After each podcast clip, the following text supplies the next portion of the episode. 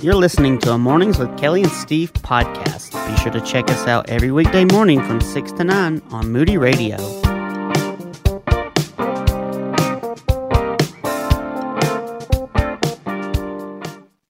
It's time to get an update on what's happening with the persecuted church with Todd Nettleton of Voice of the Martyrs. Good morning, Todd. Good morning.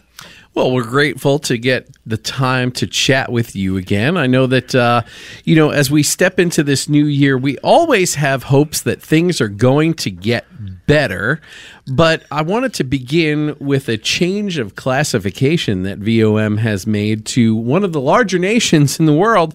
Tell us a little bit about this discouraging bit of news. Yeah, this is a little bit unfortunate, I think, for the nation of India. And for those who get the Voice of the Martyrs magazine, you are literally any day now going to receive a package in your mailbox that will include a report about why we've made this decision. We have reclassified India under our classification system as a restricted nation. So we talk about persecution of Christians in restricted nations or hostile areas. And the biggest differentiator between those two is who does the persecution.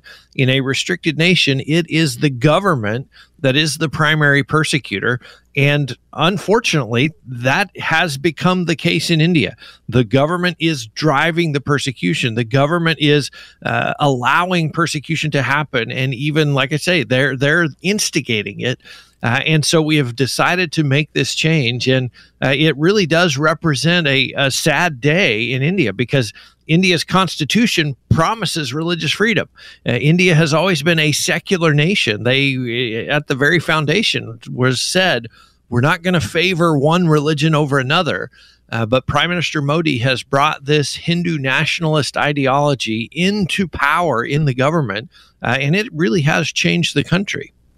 Oh, I know there was some talk quite a while back, and we had discussed this with you, that they were wanting to make India entirely a Hindu nation, and there was talk of rounding up Christians and Muslims and anyone else, and anybody who was not Hindu, and essentially putting them in some sort of a camp, sequestering them away from the rest of the population. Have we heard anything at all about whatever happened with that that initiative? Are they still looking at doing that? I mean, persecution is persecution. Persecution is persecution. Right now, they're not talking openly about that. But one of the very significant things that's going to happen in India in just a couple months, in April and then into May, they have national elections coming up.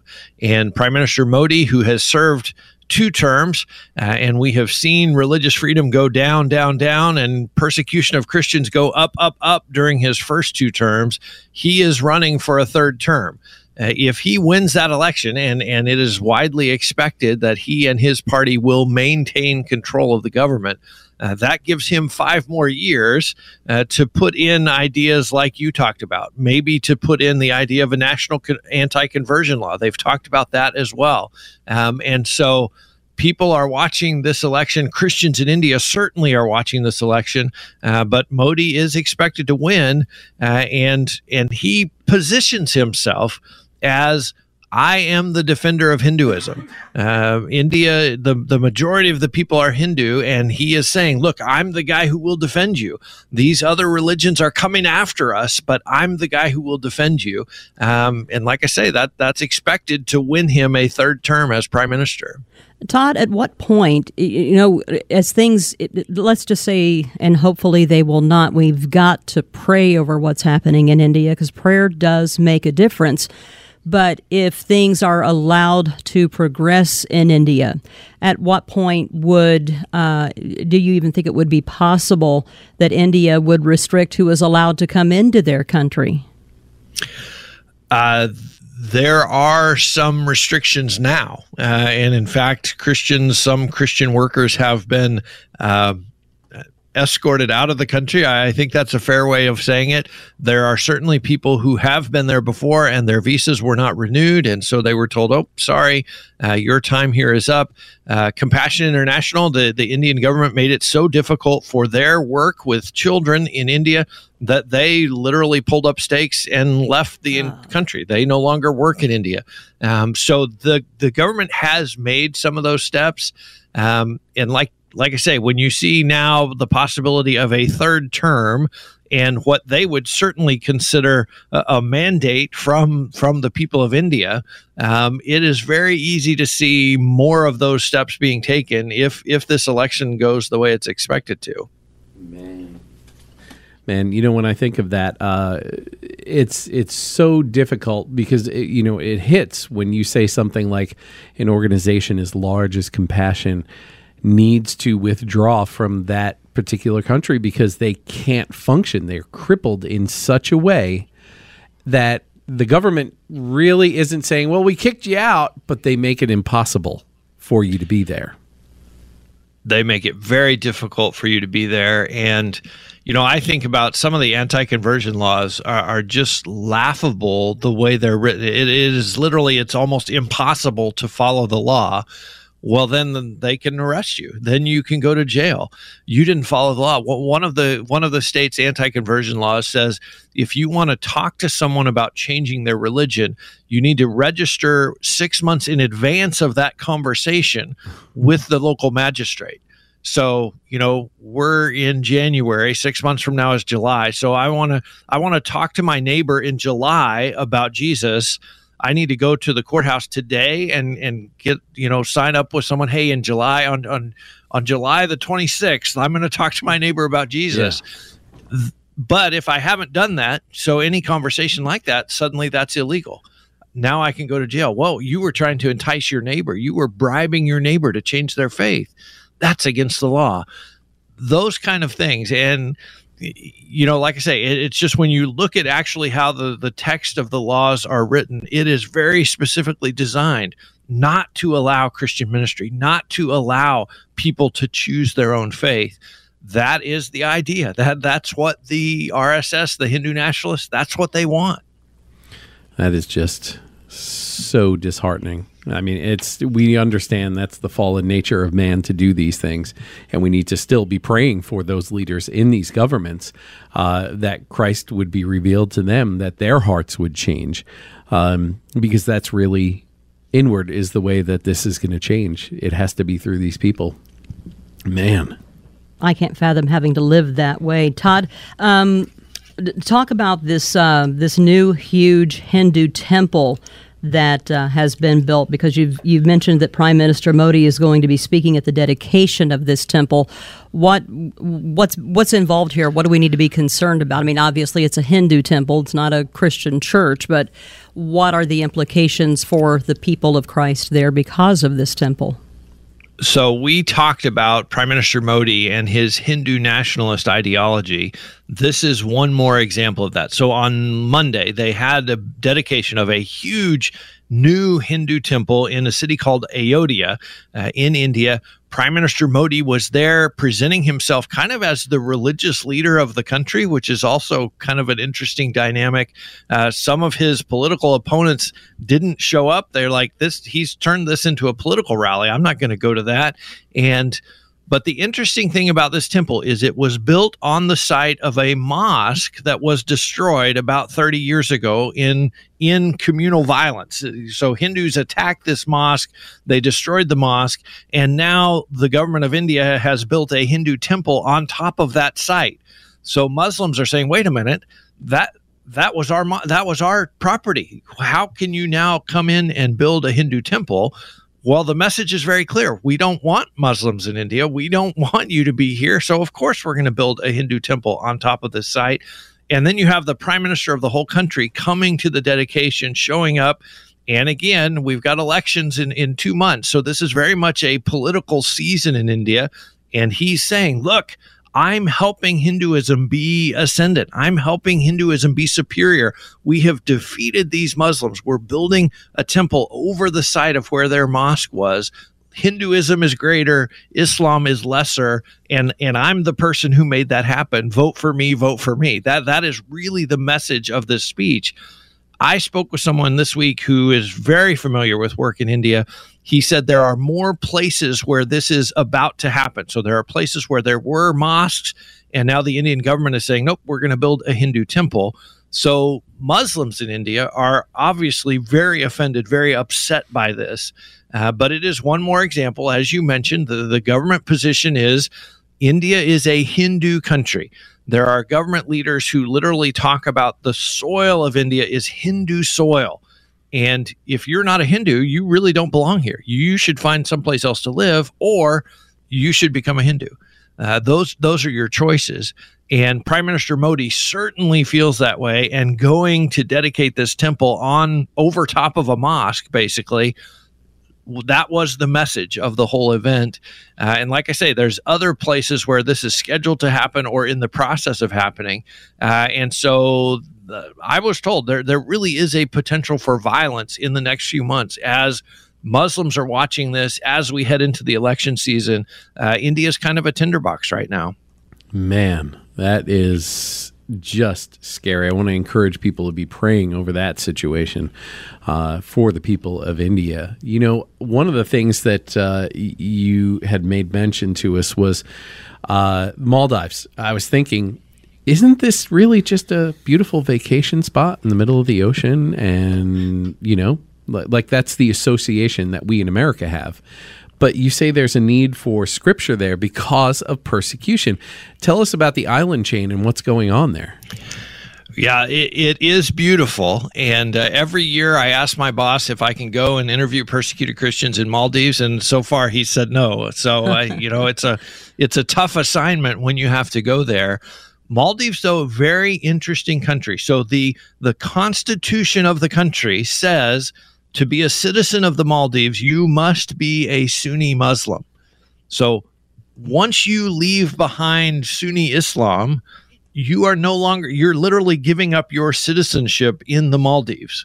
And there are not very many people who have done this. There are estimates that, you know, less than 100 Maldivian Christians in the world. So certainly something we want to pray for.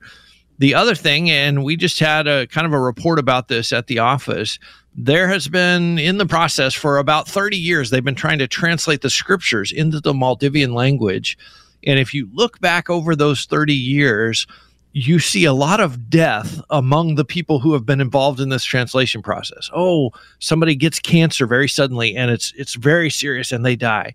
Multiple people who have been involved in this have died, like I say, very suddenly while involved in this translation process. And, you know, as soon as I heard that, I thought, this is not a health battle. This is a spiritual battle. Yeah. The Satan does not want the Bible to be available to the Maldivian people, and he is doing everything in his power to defeat that. So I want to encourage listeners to pray specifically for the country of the Maldives, and especially for the Bible translation process, because it is a spiritual battle.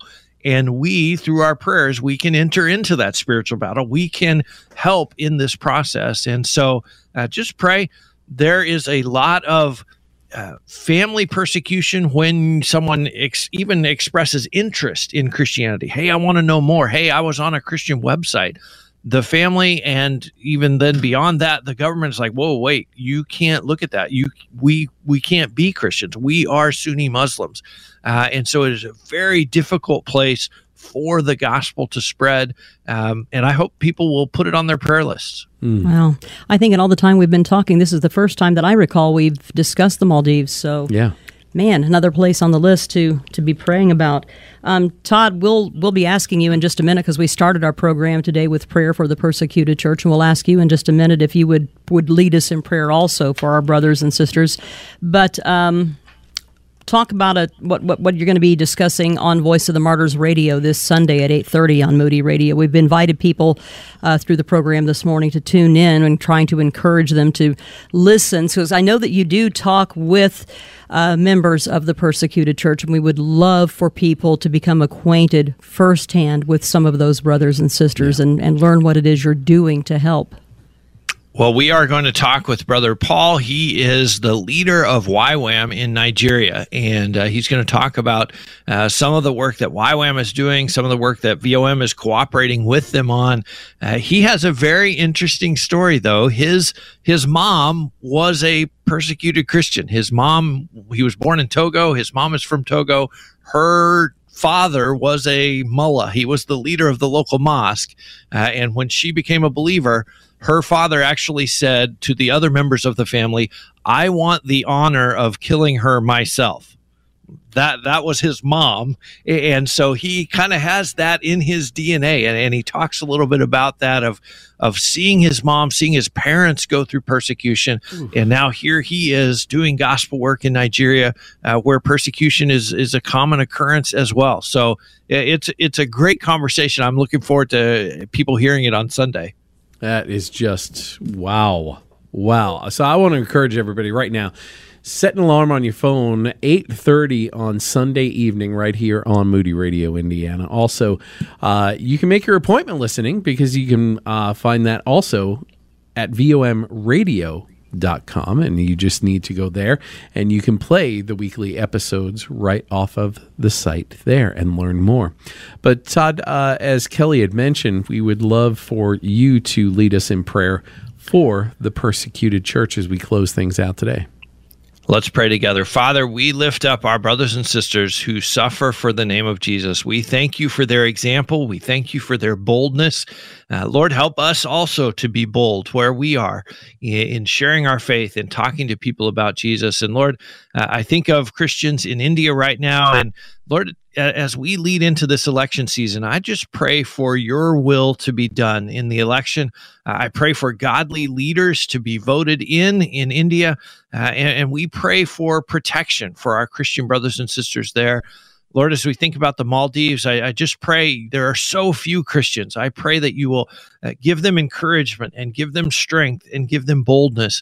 And Lord, we pray that your word would be translated into the Maldivian language. We pray for protection, spiritual protection, physical protection, emotional protection for the people who are involved in that translation process, that you would just have your hand over them and that you would bring about fruit for the work that they're doing. The Bible, your holy word, available to Maldivian people in the language of their hearts, in the language of their spirits. We just pray that process can be completed, and we pray again for much fruit. Lord, thank you for our nation. Thank you for the freedoms that we enjoy. Help us never to take them for granted, but again, to be bold in sharing your love with the people around us. In Jesus' name, amen. Amen. Amen, brother. Thank you so much. I want to encourage people, go online, VOMradio.com, but then also get the magazine. All you need to do is subscribe, and you will get that. There is the prayer guide right now as well. You can get the Global Prayer Journal, and all of that is going to be found at persecution.com. Mm-hmm. And there are ways that you can support Voice of the Martyrs as well. Todd, thank you. I guess we'll be talking with you again in a couple of weeks. Until then, take care and be blessed, brother. Thank you so much. You guys have a great weekend. You too. You as well.